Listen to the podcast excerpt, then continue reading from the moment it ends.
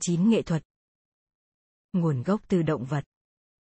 Những bức tranh của Georgia O'Keeffe phải chờ đợi rất lâu mới có thể thu hút được sự chú ý của mọi người dành cho tác giả, nhưng các bức vẽ của Siri thì ngay lập tức nhận được sự hoan nghênh khi những nghệ sĩ có hiểu biết nhìn thấy chúng. Chúng quả là có một sự nhạy bén, quả quyết và độc đáo hết sức đó chính là phản ứng đầu tiên của họa sĩ trường phái ấn tượng William de Kooning. Jerome Whitkin chuyên gia của chủ nghĩa biểu hiện trừu tượng, người đang giảng dạy nghệ thuật tại Đại học Syracuse, thậm chí còn hào hứng hơn thế. Những bức tranh này thật sự rất mê hoặc lòng người và rất, rất đẹp. Chúng quá lạc quan, quả quyết pha lẫn sự hồi hộp, năng lượng đã được dồn nén và điều khiển, thật đúng là không thể tin được. Những bức tranh quá đẹp và tinh tế. Chúng thể hiện một sự nắm bắt đặc điểm cốt lõi, quan trọng nhất tạo nên cảm xúc cho bức tranh. Witkin còn khen ngợi Siri trong việc cân bằng giữa những khoảng màu sáng tối, và sự sắp đặt cũng như là định hướng của những hình ảnh. Quan sát những bức tranh nhưng không biết ai là tác giả của bức vẽ, ông đã đoán chính xác rằng họa sĩ vẽ chúng phải thuộc giới nữ và có sự quan tâm đặc biệt tới nghệ thuật thư pháp Á Đông. Nhưng Witkin không thể đoán nổi rằng Siri chính là một con vật cao 2,4 mét và nặng tới 4 tấn. Nó chính là một chú voi châu Á đã vẽ tranh bằng cách cuộn bút chì vào vòi của mình. Phản ứng của Đờ Cu Minh khi được nói cho biết về nguồn gốc của Siri là Đó quả là một con voi cực kỳ thông minh. Thực ra, Siri cũng không khác biệt gì so với những chuẩn mực thông thường của loài voi. Những con voi hoang dã thường sử dụng vòi của chúng để vẽ nên những chuyển động trong lớp cát bụi, trong khi những con bị giam cầm thì lại thường bất chợt nguệch ngoạc nên những ký hiệu trên nền đất với một cái gậy hay hòn đá. Treo trong văn phòng của rất nhiều bác sĩ hay luật sư chính là những bức vẽ của một con voi có tên Carol, mà hàng chục bức trong số đó được bán với giá lên tới 500 đô la Mỹ. Thử cho rằng, nghệ thuật đặc điểm rõ ràng là cao quý nhất của loài người một trong những điều tách chúng ta ra khỏi thế giới loài vật, ít nhất là cũng rõ rệt như thứ tiếng nói của con người, do sự khác biệt trong cách thức cơ bản xuất phát từ bất cứ điều gì mà loài vật có thể làm được. Nghệ thuật được đánh giá thậm chí còn cao quý hơn cả ngôn ngữ, do ngôn ngữ chỉ mới thực sự là tiến bộ cực kỳ phức tạp so với các hệ thống trao đổi thông tin của loài vật, thực hiện chức năng sinh học hiển nhiên trong việc giúp cho con người sống sót và phát triển rõ rệt từ những âm thanh được tạo ra bởi các loài động vật nhân hình khác. Trái ngược lại, nghệ thuật không thực hiện một chức năng rõ rệt nào, và nguồn gốc của nó được coi như là một bí ẩn siêu nhiên. Nhưng hiển nhiên là, nghệ thuật ở loài voi có thể cho ta những gợi ý về nghệ thuật của bản thân chúng ta. Ở mức độ tối thiểu nhất, đó là một hoạt động cơ học gần gũi tạo ra những sản phẩm mà ngay cả các chuyên gia cũng không thể phân biệt nổi so với những tác phẩm của loài người được công nhận là chứa đựng nghệ thuật trong đó. Tất nhiên, cũng có những khác biệt rất lớn giữa nghệ thuật của Siri so với chúng ta, không chỉ là việc Siri không cố gắng truyền tải thông điệp của mình tới những con voi khác. Tuy nhiên, chúng ta không thể coi nghệ thuật của con voi này như một thói quen của một con vật khổng lồ đơn lẻ nào đó. Trong chương này, tôi sẽ vượt xa hơn những chú voi trong việc kiểm tra các hành vi mang hơi hướng nghệ thuật của một số loài vật khác. Tôi tin rằng những sự so sánh như vậy có thể giúp chúng ta hiểu được những chức năng bản chất của nghệ thuật ở loài người. Cho dù chúng ta thường coi nghệ thuật như một sự đối lập với khoa học, nhưng thực sự cũng tồn tại một khoa học của nghệ thuật. Nhằm hiểu rõ rằng nghệ thuật của con người chắc hẳn phải có những động vật tiền thân, hãy nhớ lại rằng chỉ khoảng 7 triệu năm trước đây, con người đã tách ra khỏi họ hàng gần gũi nhất của mình là loài tinh tinh. 7 triệu năm nghe có vẻ rất dài nếu đem so sánh với đời của một con người, nhưng nó chỉ chiếm có một phần trăm trong lịch sử phức tạp của sự sống trên trái đất. Chúng ta vẫn giống tới 98% về đặc điểm bộ gen so với loài tinh tinh. Do đó, nghệ thuật và một vài đặc điểm khác nữa mà chúng ta coi như chỉ tồn tại duy nhất ở loài người chắc hẳn phải thuộc về phần bé nhỏ ấy của bộ gen chúng ta. Chúng chắc chỉ xuất hiện một vài khoảnh khắc trước trong chiếc đồng hồ tiến hóa của trái đất. Những nghiên cứu hiện đại nhất về hành vi của động vật đã rút ngắn lại bảng danh sách những đặc điểm trước đó được coi là độc nhất chỉ có ở loài người, và những điều tưởng như là khác biệt lớn nhất giữa con người và những thứ gọi là động vật giờ đây thể hiện chỉ còn là vấn đề mức độ biểu hiện mà thôi. Chẳng hạn như, tôi đã miêu tả trong chương trước cách mà loài khỉ vơ vớt có được thứ ngôn ngữ sơ khai nhất. Bạn có thể không coi loài rơi quỷ có sự gần gũi với chúng ta về sự cao quý, nhưng chúng đã cho thấy chúng thường xuyên thực hiện những hành động vị tha một cách tương hỗ tất nhiên là với những con rơi quỷ khác trong số những đặc điểm xấu xa hơn của chúng ta, tội giết hại đồng loại được dẫn chứng bằng tài liệu có ở rất nhiều loài động vật, tội ác diệt chủng thì thấy xuất hiện ở loài sói và các động vật nhân hình, sự cưỡng dâm xảy ra ở vịt và loài đời ươi, và khả năng tiến hành cuộc chiến tranh có tổ chức cũng như chiếm đoạt nô lệ còn thấy xuất hiện ở cả loài kiến. Do những khác biệt hoàn toàn giữa chúng ta và động vật, những phát hiện đó đã lấy đi của con người một vài đặc tính nữa bên cạnh nghệ thuật, đặc tính mà chúng ta đã thành công trong việc miễn trừ trong vòng 6 triệu 960 nghìn năm của toàn bộ 7 triệu năm từ khi chúng ta tách ra khỏi loài tinh tinh. Có lẽ, dạng nghệ thuật sớm nhất đó chính là khắc gỗ và vẽ lên cơ thể, nhưng chúng ta không thể biết được bởi chúng không còn được lưu giữ cho đến ngày nay. Gợi ý đầu tiên còn được bảo tồn cho đến ngày hôm nay về nghệ thuật của loài người đó chính là những hóa thạch của các bông hoa có ở xung quanh xương của người Neanderthal và những hình vẽ nguệch ngoạc lên những mảnh xương động vật gần chỗ ở của người Neanderthal. Tuy nhiên, lời giải thích rằng chúng đã được sắp xếp hay vẽ một cách có chủ ý vẫn đang gây ra những nghi ngờ. Không phải chỉ tới giai đoạn của người Cro-Magnon, bắt đầu cách đây khoảng 40.000 năm, chúng ta mới tìm thấy những bằng chứng rõ ràng đầu tiên về nghệ thuật, vẫn còn sót lại cho tới nay trong hình ảnh của những bức tranh khắc nổi tiếng trên hang động ở Lascaux, những bức tượng, vòng cổ, sáo và rất nhiều nhạc cụ khác nữa. Nếu chúng ta sắp sửa tuyên bố rằng nghệ thuật thật sự chỉ tồn tại ở con người, vậy bằng cách nào chúng ta có thể nói nó là khác biệt so với những tác phẩm nông cạn, hời hợt tương tự của các loài động vật như tiếng chim hót chẳng hạn? Có ba điểm khác biệt luôn được đặt lên trước tiên, đó là nghệ thuật của loài người không mang tính vật chất, tức là nó chỉ là niềm vui thích vẻ đẹp, và nó được truyền đạt thông qua quá trình học tập nhiều hơn qua di truyền rất nhiều. Hãy cùng xem xét kỹ lại những tuyên bố trên một cách cẩn thận hơn. Đầu tiên, như Oscar Wilde. 43 nhận xét. Tất cả nghệ thuật đều hoàn toàn vô dụng, ý nghĩa tiềm ẩn mà một nhà sinh vật học có thể nhìn thấy bên dưới sự châm biếm sâu cay đó là nghệ thuật chẳng có tính thiết thực nào trong sinh học tiến hóa.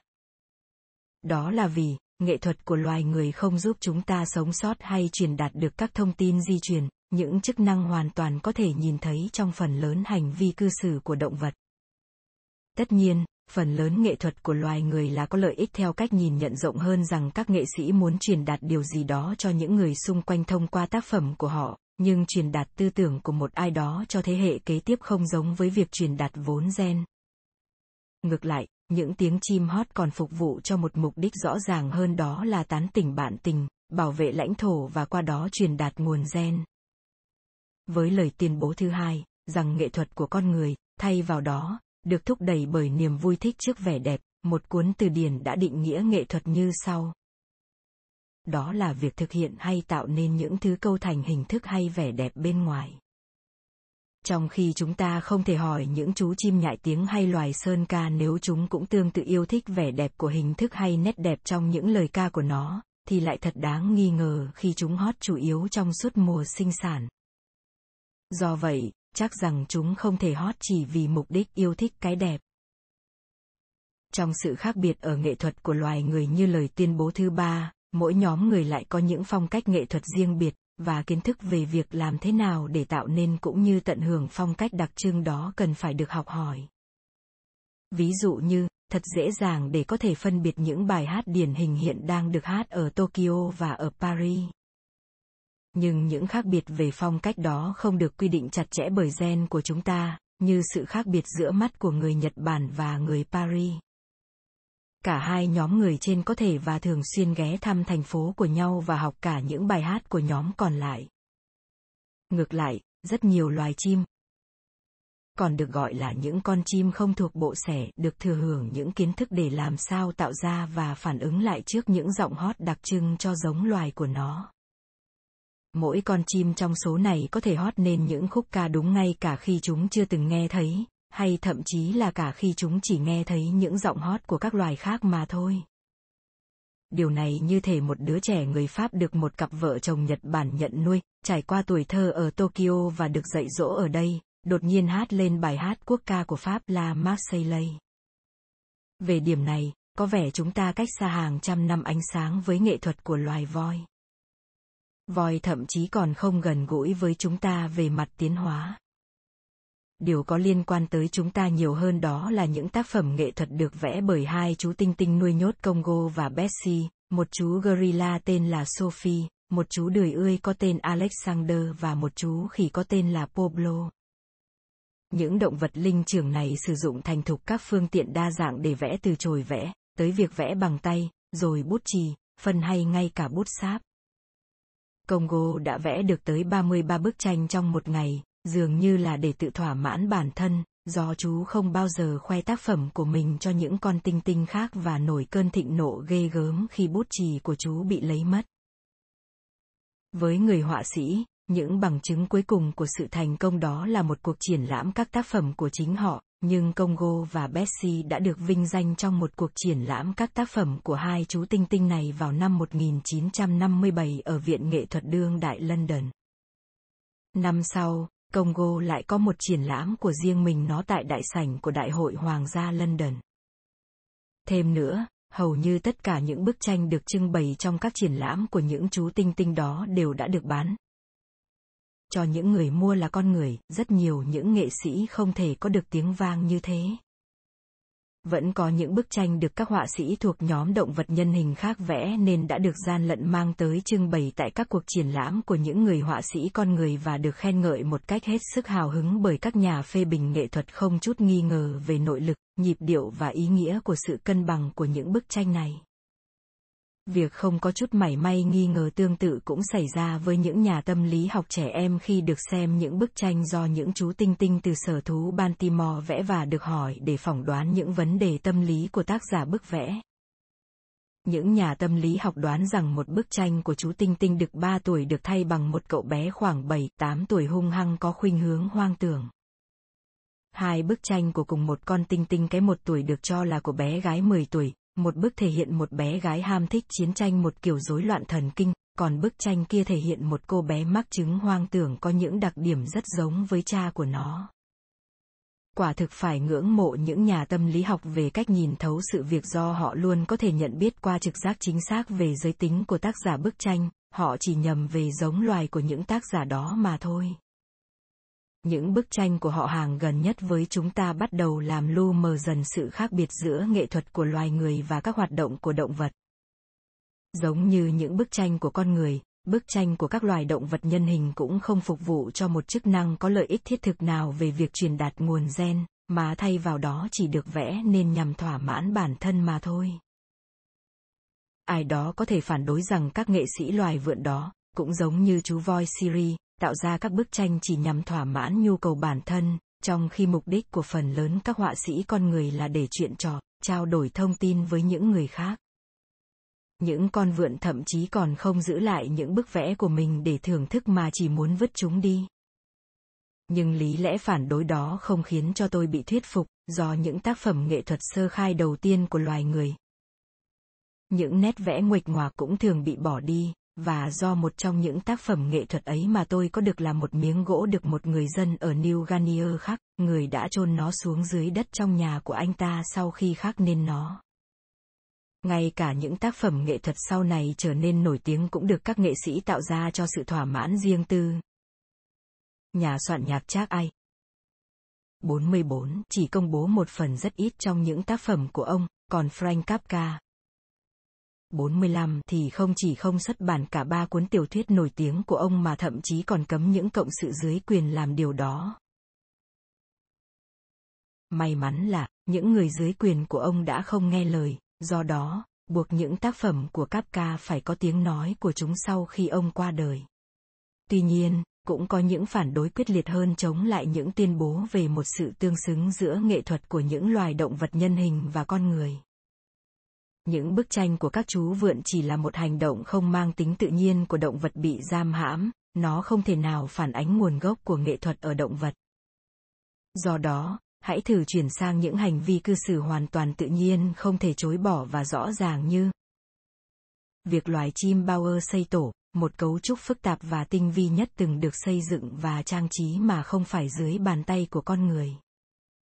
Nếu tôi vẫn chưa được kể về chiếc tổ của loài chim bao ơ tôi chắc sẽ mắc phải sai lầm khi lần đầu tiên nhìn thấy nó. Chiếc tổ trông như một thứ do những người đi khai phá vào thế kỷ 19 làm ra ở New Guinea.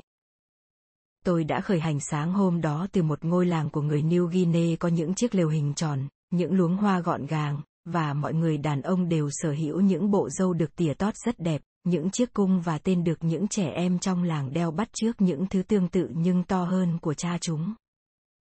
Đột nhiên, từ trong rừng sâu, tôi thấy vụt qua một chiếc lều tròn được đan tiệt đẹp với đường kính khoảng 2,4 mét, và cao trên 1 mét, có một cánh cửa ra vào đủ cho một đứa trẻ có thể chui vào và ngồi trong đó. Phía trước của chiếc lều là một đám rêu xanh, không hề có rác rưởi ngoại trừ hàng trăm những đồ vật tự nhiên với rất nhiều màu sắc khác nhau mà rõ ràng được đặt ở đó nhằm mục đích trang trí. Chúng bao gồm chủ yếu là hoa, các loại quả và lá cây nhưng cũng có một số cánh bướm và có cả nấm nữa. Những đồ vật có màu sắc tương tự được đặt nhóm vào với nhau chẳng hạn như những loại quả đỏ xếp cạnh nhóm những chiếc lá đỏ. Nhưng vật trang trí lớn nhất chính là một chiếc cột rất cao của loài nấm đen được dựa vào cửa, với một chiếc cột khác có loài nấm da cam nằm cách đó khoảng vài mét tính từ cửa. Tất cả những vật có màu xanh da trời đều được tập hợp vào bên trong của chiếc lều, màu đỏ thì ở bên ngoài, còn tất cả những màu như vàng, hồng tía, đen và một vài thứ màu xanh lục thì được đặt vào các vị trí khác nhau. Chiếc lều đó không phải là một chỗ chơi cho trẻ con. Thay vào đó, nó được dựng lên và trang trí bởi một sinh vật khác một loài chim không gây ấn tượng đặc biệt, có kích thước chi bằng chiếc bình, được gọi là loài chim bao ơ một thành viên trong một họ gồm 18 loài được nhận diện ở New Guinea và Australia. Những ngôi nhà của loài chim này được dựng lên bởi những con chim trống dùng cho một mục đích duy nhất là quyến rũ những con cái, mà sau đó, chính những con cái này sẽ phải thực hiện trách nhiệm một mình trong việc xây tổ và nuôi dưỡng con non. Những con đực là loài đa thê, cố gắng quan hệ với càng nhiều con cái càng tốt, và cung cấp cho những bạn tình của mình không gì khác ngoài tinh trùng. Các con cái, thường sống thành nhóm, có một cuộc dạo chơi xung quanh ngôi nhà và kiểm tra tất cả những ngôi nhà ở gần đó trước khi quyết định xem sẽ giao phối với con đực nào. Việc trình diễn những cảnh tương tự ở loài người diễn ra vào mỗi tối ở Sunset Street, chỉ cách nhà tôi ở Los Angeles có một vài dặm mà thôi. Những con chim cái của loài chim bao ơ lựa chọn bạn tình của mình thông qua chất lượng của ngôi nhà của con chim đực đó, số lượng của những vật dụng trang trí, những điểm phù hợp của ngôi nhà so với luật lệ trong vùng, mà những điều này thì thay đổi rất nhiều giữa những loài và các quần thể của loài chim bao ơ. Một vài quần thể thích những vật trang trí có màu xanh da trời hơn, trong khi những quần thể khác lại thích màu đỏ, xanh lục hay xám, một vài nhóm còn thay thế chiếc lều bằng những chiếc tháp cao từ một đến hai tầng, hay một con đường trồng cây hai bên, hay thậm chí là một chiếc hộp dán kín bốn phía. Cũng có những quần thể đã sơn ngôi nhà của chúng bằng những chiếc lá được ép xuống hay bằng những tinh dầu mà tự chúng tiết ra. Những khác biệt về mặt địa phương trong luật lệ này xuất hiện không cố định trong gen của loài Bauer. Thay vào đó, chúng được học tập thông qua những con chim non quan sát những con lớn hơn trong nhiều năm liền để một con chim thuộc loài Bauer đạt đến độ trưởng thành. Những con được học cách thức đúng đắn, có tính địa phương nhằm thực hiện việc trang trí, trong khi những con cái học những quy tắc giống như vậy cho mục đích lựa chọn bạn tình. Đầu tiên, hệ thống này khiến chúng ta thấy nó kỳ cục. Nhưng rốt cuộc, điều mà một con chim bao ơ cái cố gắng thực hiện đó là lựa chọn được một người bạn tình tốt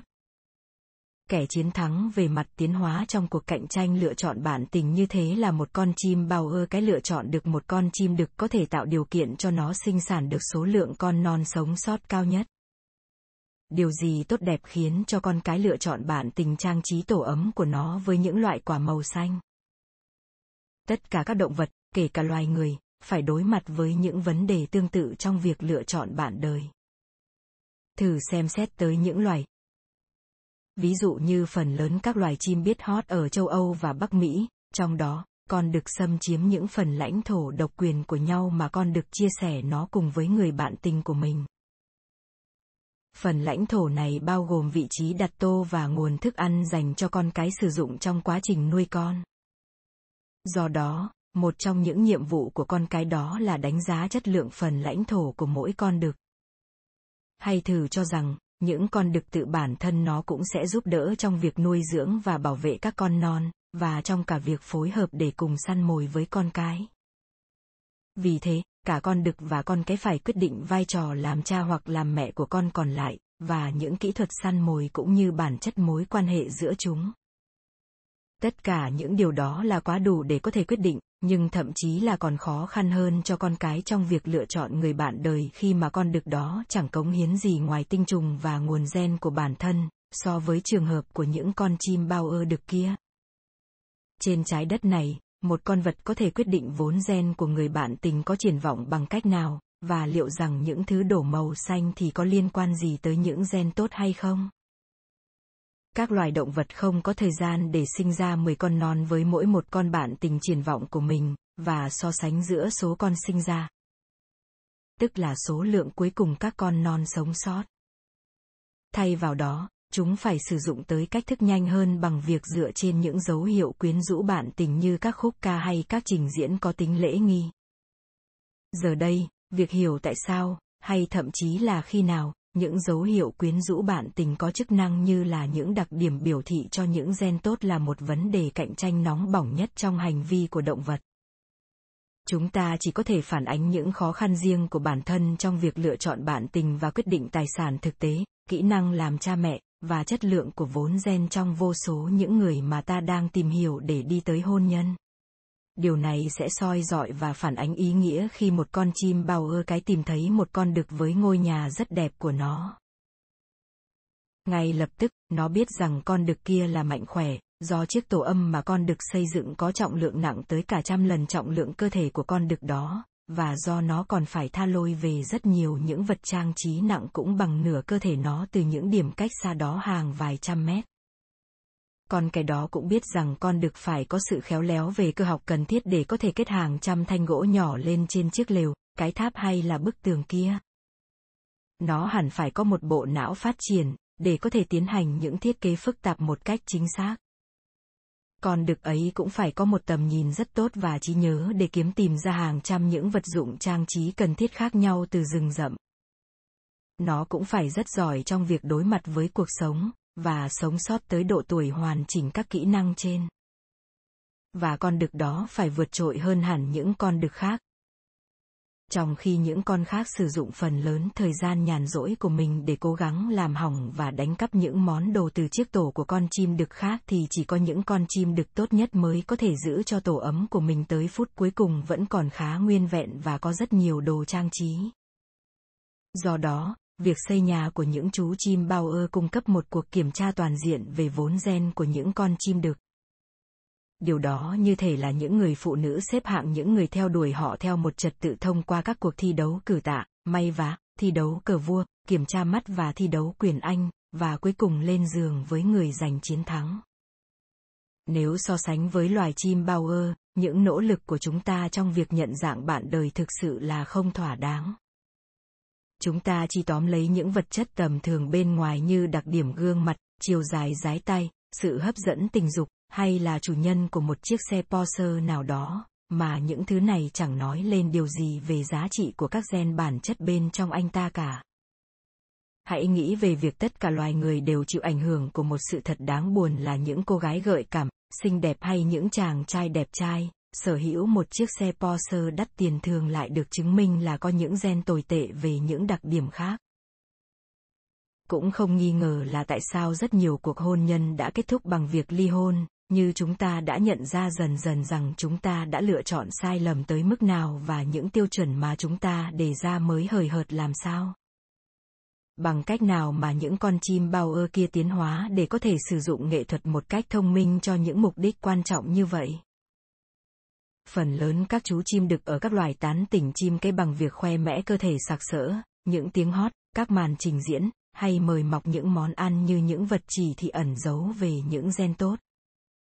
Những con đực trong hai nhóm của loài chim thiên đường ở New Guinea còn đi một bước xa hơn thế bằng việc dọn sạch một khu đất trong nền rừng, cũng giống như những gì mà loài chim bao ơ kia làm, để làm nổi bật những màn trình diễn của bản thân và khoe khoang những bộ lông đẹp không thể tưởng tượng nổi của chúng. Những con đực của một trong những nhóm chim thiên đường còn tiếp tục phát triển thêm bằng việc trang trí những khu vực đã được dọn sạch với những vật dụng cần thiết cho chim cái làm tổ. Những mảnh da rắn để lót tổ, những mảnh vụn của viên phấn, hay phân của các động vật có vú dùng để ăn để lấy thêm chất khoáng, và hoa quả cho việc cung cấp thêm năng lượng. Cuối cùng, loài chim bao ơ đã học hỏi được rằng những vật dụng trang trí vô dụng cho bản thân chúng nhưng ở một khía cạnh khác có thể trở thành những chỉ thị hữu ích về những gen tốt nếu những vật dụng đó là những thứ khó tìm thấy và gìn giữ. Chúng ta có thể dễ dàng liên hệ với những nhận thức như vậy. Chỉ cần nghĩ tới tất cả những điều mà một người đàn ông đẹp trai có thể phô bày ra với những người phụ nữ trẻ trung với vẻ ngoài đầy hấp dẫn như những chiếc nhẫn kim cương bạn không thể lấy nhẫn kim cương ra để ăn, nhưng một người phụ nữ sẽ biết rằng tặng vật là một chiếc nhẫn như vậy có thể nói lên nhiều điều về tài sản mà người theo đuổi cô ta có được. Và có thể chia sẻ cho những đứa con của họ cũng như với chính bản thân cô ta hơn rất nhiều những gì mà một món quà tặng là hộp sô-cô-la có thể nói lên. Tất nhiên, sô-cô-la cung cấp một lượng calorie hữu ích hơn, nhưng chúng nhanh chóng biến mất và bất cứ một gã đàn ông ngớ ngẩn nào cũng có thể đủ tiền để mua nó. Ngược lại, người đàn ông mà có đủ khả năng mua chiếc nhẫn kim cương không thể ăn được kia lại có tiền để chu cấp cho người đàn bà và những đứa trẻ được sinh ra, và cho dù anh ta có bất kỳ gen gì. Về mặt trí tuệ, sự tồn tại lâu dài hay năng lượng, V, V thì nó cũng yêu cầu và liên quan chặt chẽ tới vấn đề tiền bạc. Do đó, trong quá trình tiến hóa của loài chim bao ơ sự quan tâm của chim cái đã bị quyến rũ bởi những yếu tố vật chất là một phần lâu dài trong cơ thể của con đực đồng thời với cả những thứ mà con đực đó tích góp được. Trong khi sự lựa chọn tình dục ở phần lớn các loài tạo nên những sự khác biệt giữa con đực và con cái từ chính những bộ phận trên cơ thể của chúng, thì ở loài bao ơ điều này được thay thế bởi việc khiến cho những con đực thể hiện những thứ mà nó thu nhặt được ở bên ngoài cơ thể của nó. Chính từ triển vọng này, loài chim bao ơ đã vượt hơn cả loài người. Chúng ta thì hiếm khi tỏ tình. Hay ít nhất là hiếm khi khởi đầu việc tán tỉnh bằng việc trưng bày những vẻ đẹp của cơ thể trần không tô điểm của chúng ta. Thay vào đó, chúng ta quấn quanh cơ thể những bộ đồ nhiều màu sắc, sức hay chát lên người các loại nước hoa hay phân son, làm tăng lên vẻ đẹp của bản thân với những vật trang trí nhiều loại từ đồ trang sức tới những chiếc xe thể thao sự tương đồng giữa loài chim sặc sỡ lông với loài người thậm chí có thể còn gần gũi hơn nếu theo như một người bạn của tôi vốn rất yêu thích những chiếc ô tô thể thao quả quyết với tôi rằng, những chàng trai trẻ càng ngu ngốc lại càng có xu hướng tự trang trí cho bản thân những chiếc xe thể thao lóng lánh hơn. Giờ thì hãy thử cùng kiểm tra lại nhé, trong những điều được sáng tỏ về loài chim bao ơ, thì ba tiêu chuẩn kia được cho là phân biệt nghệ thuật của loài người với bất cứ sản phẩm của động vật nào cả phong cách của loài chim bao ơ và loài người đều được học hỏi nhiều hơn là thừa hưởng từ gen di truyền, do đó, sẽ chẳng có khác biệt nào bởi tiêu chuẩn thứ ba cả. Còn trong tiêu chuẩn thứ hai, tạo ra nghệ thuật vì sự yêu thích thẩm mỹ, vẫn chưa thể có câu trả lời. Chúng ta không thể hỏi loài chim bao ơ là chúng có cảm thấy thích thú với nghệ thuật của chúng hay không, và tôi nghi ngờ rằng rất nhiều người khi khẳng định điều đó đã nhầm tưởng sang niềm yêu thích văn hóa. Vậy là chỉ còn lại tiêu chuẩn đầu tiên. Nhận định của oscar wilde cho rằng nghệ thuật là vô ích trong một ý nghĩa hạn hẹp của sinh học. Tuyên bố của ông là hoàn toàn không đúng với trường hợp của loài chim Bauer, mà ở đó nó thực hiện chức năng tình dục của mình.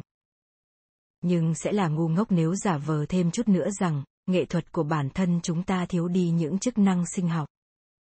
Thay vào đó, có một vài cách mà nghệ thuật đã giúp đỡ chúng ta sống sót và truyền đặt vốn gen của bản thân. Đầu tiên, nghệ thuật thường đem tới những lợi ích tình dục trực tiếp cho chủ nhân của nó. Không phải là trò đùa khi nói rằng một người đàn ông dám chắc về sự quyến rũ của mình khi mời người phụ nữ xem những bức tranh khắc của anh ta. Trong thực tế cuộc sống, nhảy múa âm nhạc và những bài thơ thường là những khúc dạo đầu cho tình dục. Điều thứ hai và quan trọng hơn rất nhiều, đó là nghệ thuật mang tới những lợi ích không trực tiếp cho chủ nhân của nó nghệ thuật chính là vật chỉ thị nhanh chóng về thân thế mà ở xã hội con người cũng như loài vật là điều then chốt cho việc tìm kiếm thức ăn đất đai và những bạn tình đúng như thế loài chim bao ơ có được những lời khen cho việc khám phá ra quy tắc mà vật dụng tách rời bên ngoài cơ thể là những biểu tượng về thân thế linh hoạt hơn những gì mà ai đó buộc phải nuôi dưỡng nên. Nhưng chúng ta cũng vẫn nhận được sự khen ngợi cho việc tránh xa quy tắc ấy. Những người Cro-Magnon đã trang trí cơ thể họ bằng những chiếc vòng, mặt dây chuyền và cả đất son, còn những người New Guinea ngày nay cũng tự trang điểm cho bản thân với những mảnh vỏ sò, những bộ lông thú và lông của loài chim thiên đường nữa. Thêm vào với những dạng thức của nghệ thuật trong sự tô điểm cho cơ thể, cả người Cro-Magnon và dân cư New Guinea còn tạo nên một lượng lớn các tác phẩm nghệ thuật hơn thế. Qua những bức tranh khắc và tranh vẽ về vẻ đẹp của thế giới. Chúng ta biết rằng nghệ thuật ở New Guinea biểu trưng cho tính yêu Việt và sự giàu mạnh, bởi rất khó để săn bắt được loài chim thiên đường, những bức tượng tuyệt đẹp cần có một tài năng thực sự mới có thể tạo nên, và cả hai thứ đó đều rất đắt giá. Những biểu hiện của sự khác biệt này là cần thiết cho tình dục lứa đôi ở New Guinea, nơi những cô dâu được giao bán, và một phần trong giá bán này bao gồm cả thứ nghệ thuật đắt giá đó. Ở những nơi khác cũng thế, nghệ thuật thường được xem như là một dấu hiệu của trí thông minh tiền bạc hay là cả hai điều đó trong một thế giới nơi mà nghệ thuật là một thứ đồ có giá trị của tình dục chỉ còn là một bước tiến rất nhỏ khi một vài họa sĩ có thể biến nghệ thuật thành thức ăn. Đã có những bộ lạc mà ở đó họ tự nuôi sống bản thân bằng việc tạo ra nghệ thuật để trao đổi với những nhóm người làm ra thức ăn. Chẳng hạn như những cư dân của quần đảo Siasi, những người đang sống trên những hòn đảo nhỏ bé với những khoanh đất rất nhỏ để làm vườn, đã sống sót nhờ vào việc chạm khắc nên những chiếc bát tuyệt đẹp, vốn là sự thèm muốn trong những thứ đồ dẫn cưới của các cô dâu ở các bộ lạc khác và họ được trả công bằng thức ăn. Những quy tắc giống như thế thể hiện thậm chí còn mạnh mẽ hơn trong thế giới hiện đại nơi mà chúng ta đã từng biểu hiện thân thế của mình với những chiếc lông chim đính trên cơ thể và những cái vỏ chai khổng lồ ở trong lều, giờ đây chúng ta có thể làm điều này với kim cương gắn lên người và những bức tranh của Picasso trên tường nhà. Khi mà người dân trên đảo Siasi bán những chiếc bát được chạm khắc với cái giá tương đương 20 đô la, thì Richard Chow cũng đã tự mình xây dựng được một khu biệt thự nhờ những khoản thù lao cho vở opera Salome, và kiếm cả một gia tài qua tác phẩm De Rosen Cavalier. Kỵ sĩ Hoa Hồng Giờ đây, chúng ta ngày càng thường xuyên đọc thấy những cuộc bán đấu giá các tác phẩm nghệ thuật mà giá trị lên tới 10 triệu đô la Mỹ và những tên ăn cắp các tác phẩm nghệ thuật. Tóm lại, điều đó là hoàn toàn chính xác bởi nó thực hiện chức năng như một dấu hiệu của những gen quý và nguồn tài chính dồi dào, nghệ thuật có thể được lưu giữ giá trị cho còn nhiều gen và tài sản hơn nữa. Cho đến bây giờ, tôi chỉ quan tâm tới những lợi ích mà nghệ thuật mang đến cho mỗi cá nhân. Nhưng nghệ thuật cũng giúp nhận dạng mỗi nhóm người. Con người luôn luôn được tạo thành từ những nhóm cạnh tranh trong đó sự sống sót là quan trọng nhất nếu mỗi cá nhân trong nhóm người đó truyền đạt được gen của họ cho thế hệ sau. Lịch sử loài người chứa đựng trên quy mô rộng lớn những chi tiết về sự giết chóc, biến thành nô lệ nhóm người này hay trục xuất một nhóm người khác kẻ chiến thắng sẽ lấy đi phần đất của người thất bại, đôi khi là cả những người phụ nữ của họ nữa, và do vậy, lấy đi cả cơ hội của kẻ thất bại trong việc duy trì lâu dài nòi giống của mình. Nhưng sự kết dính trong nhóm phụ thuộc vào khác biệt đặc trưng về văn hóa của mỗi nhóm đặc biệt là về ngôn ngữ, tôn giáo và nghệ thuật. Trong đó gồm cả những tác phẩm văn học và những điệu nhảy. Do vậy, nghệ thuật là một động lực rõ rệt cho sự sống sót của nhóm người nào đó thậm chí khi mà bạn có được những gen tốt hơn phần lớn những người đàn ông trong bộ lạc của mình, nhưng khi bạn chẳng cống hiến được gì tốt đẹp cho bộ tộc của mình, thì có thể dẫn tới toàn bộ bộ tộc của bạn. Bao gồm cả bạn trong đó sẽ bị tiêu diệt bởi bộ tộc nào đó khác. Trước đây, bạn có thể phản đối rằng tôi đã hoàn toàn loại bỏ những gì được cho rằng là chức năng của nghệ thuật. Vậy sẽ là gì với tất cả chúng ta? Những người chỉ muốn thưởng thức nghệ thuật mà không chuyển nó sang ý nghĩa về thân thế hay tình dục sẽ là gì với tất cả những nghệ sĩ mà hiện vẫn còn độc thân? Chẳng lẽ không có cách nào dễ dàng để quyến rũ bạn tình hơn là việc phải tham gia khóa học đàn piano suốt 10 năm sao? Đó chẳng phải là sự tự mãn bản thân nguyên nhân chủ yếu cho nghệ thuật của chúng ta, cũng giống với trường hợp của Syria và Congo hay sao? Tất nhiên, những sự mở rộng về các hành vi vượt xa chức năng ban đầu của nó là đặc trưng cho các loài động vật, những loài mà việc tìm tòi những phương thức hiệu quả giúp chúng có nhiều thời gian rảnh rỗi hơn, và những loài mà đặt sự sống còn của chúng trong một khả năng có thể kiểm soát được. Loài chim bover và chim thiên đường có rất nhiều thời gian rảnh, bởi chúng khá lớn và chỉ ăn các loại quả mà việc này thì chúng có thể đẩy lui được những con chim nhỏ hơn. Chúng ta cũng có nhiều thời gian rỗi bởi chúng ta sử dụng công cụ trong hoạt động tìm kiếm thức ăn. Những động vật với nhiều thời gian rảnh rỗi có thể chuyển hướng sang những dấu hiệu vô cùng phong phú để vượt lên trên những đối thủ còn lại. Những hành vi này, sau đó, có thể thực hiện những mục đích khác, chẳng hạn như trình bày thông tin. Một chức năng được cho là của những bức tranh khác trên hang động của người Cro-Magnon về những loài động vật có thể săn bắt, làm giảm bớt sự buồn chán. Một vấn đề thực sự đối với những loài vượn hay voi bị giam hãm, hay đào sâu vào năng lượng kích thích thần kinh. Một vấn đề cho cả loài người chúng ta cũng như đối với động vật, và chỉ mang đến niềm vui thích mà thôi. Có lẽ chúng ta có thể trả lời cho câu hỏi tại sao nghệ thuật như chúng ta biết là đặc trưng cho con người chứ không phải là loài vật nào khác. Từ những bức tranh của những chú tinh tinh bị giam cầm kia tại sao chúng lại không làm như thế trong điều kiện tự nhiên? Như một câu trả lời tôi cho rằng những con tinh tinh hoang dã vẫn có những ngày trôi qua với rất nhiều vấn đề về việc tìm kiếm thức ăn sống sót và chống trả lại những nhóm tinh tinh khác kéo đến nếu như tinh tinh hoang dã có nhiều thời gian hơn, cộng với sự giúp sức của các dụng cụ vẽ tranh, chúng có thể cũng sẽ vẽ. Bằng chứng của học thuyết của tôi thực ra cũng đã xảy ra rồi. Con người chúng ta vẫn còn có tới 98% số lượng gen giống với loài tinh tinh.